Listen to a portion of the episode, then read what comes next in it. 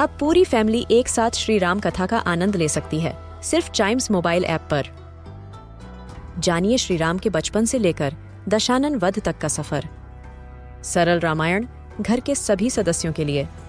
आज ही डाउनलोड करें चाइम्स मोबाइल ऐप एप्पल या गूगल प्ले स्टोर से।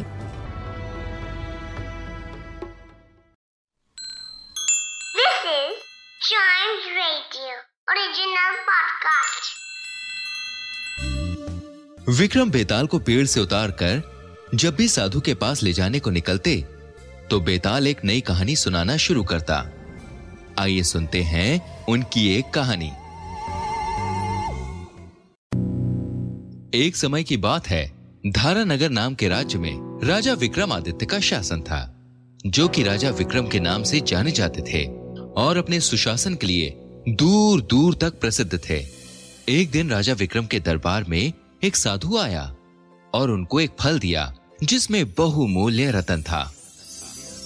साधु ने राजा विक्रम से अपनी तपस्या पूरी करने के लिए उनकी मदद मांगी और अगली रात नगर से दूर स्थित एक सुनसान मैदान में आने को कहा।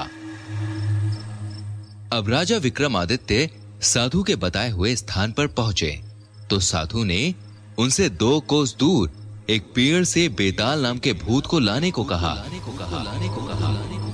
पेड़ तक पहुँचने पर राजा को बेताल तो मिला, पर साधु के पास जाने के लिए बेताल ने एक शर्त रखी कि वो रास्ते में एक कहानी सुनाएगा और अंत में एक प्रश्न पूछेगा।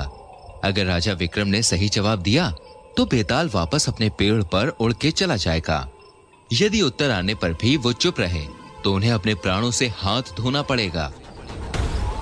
पर अगर राजा विक्रम सच में प्रश्न का उत्तर नहीं जानते होंगे तो वो बेताल को साधु के पास ले जा सकते हैं। राजा विक्रम बेताल की बात मान गए। और इसी के साथ शुरू होता है विक्रम बेताल का अनोखा सफ़र।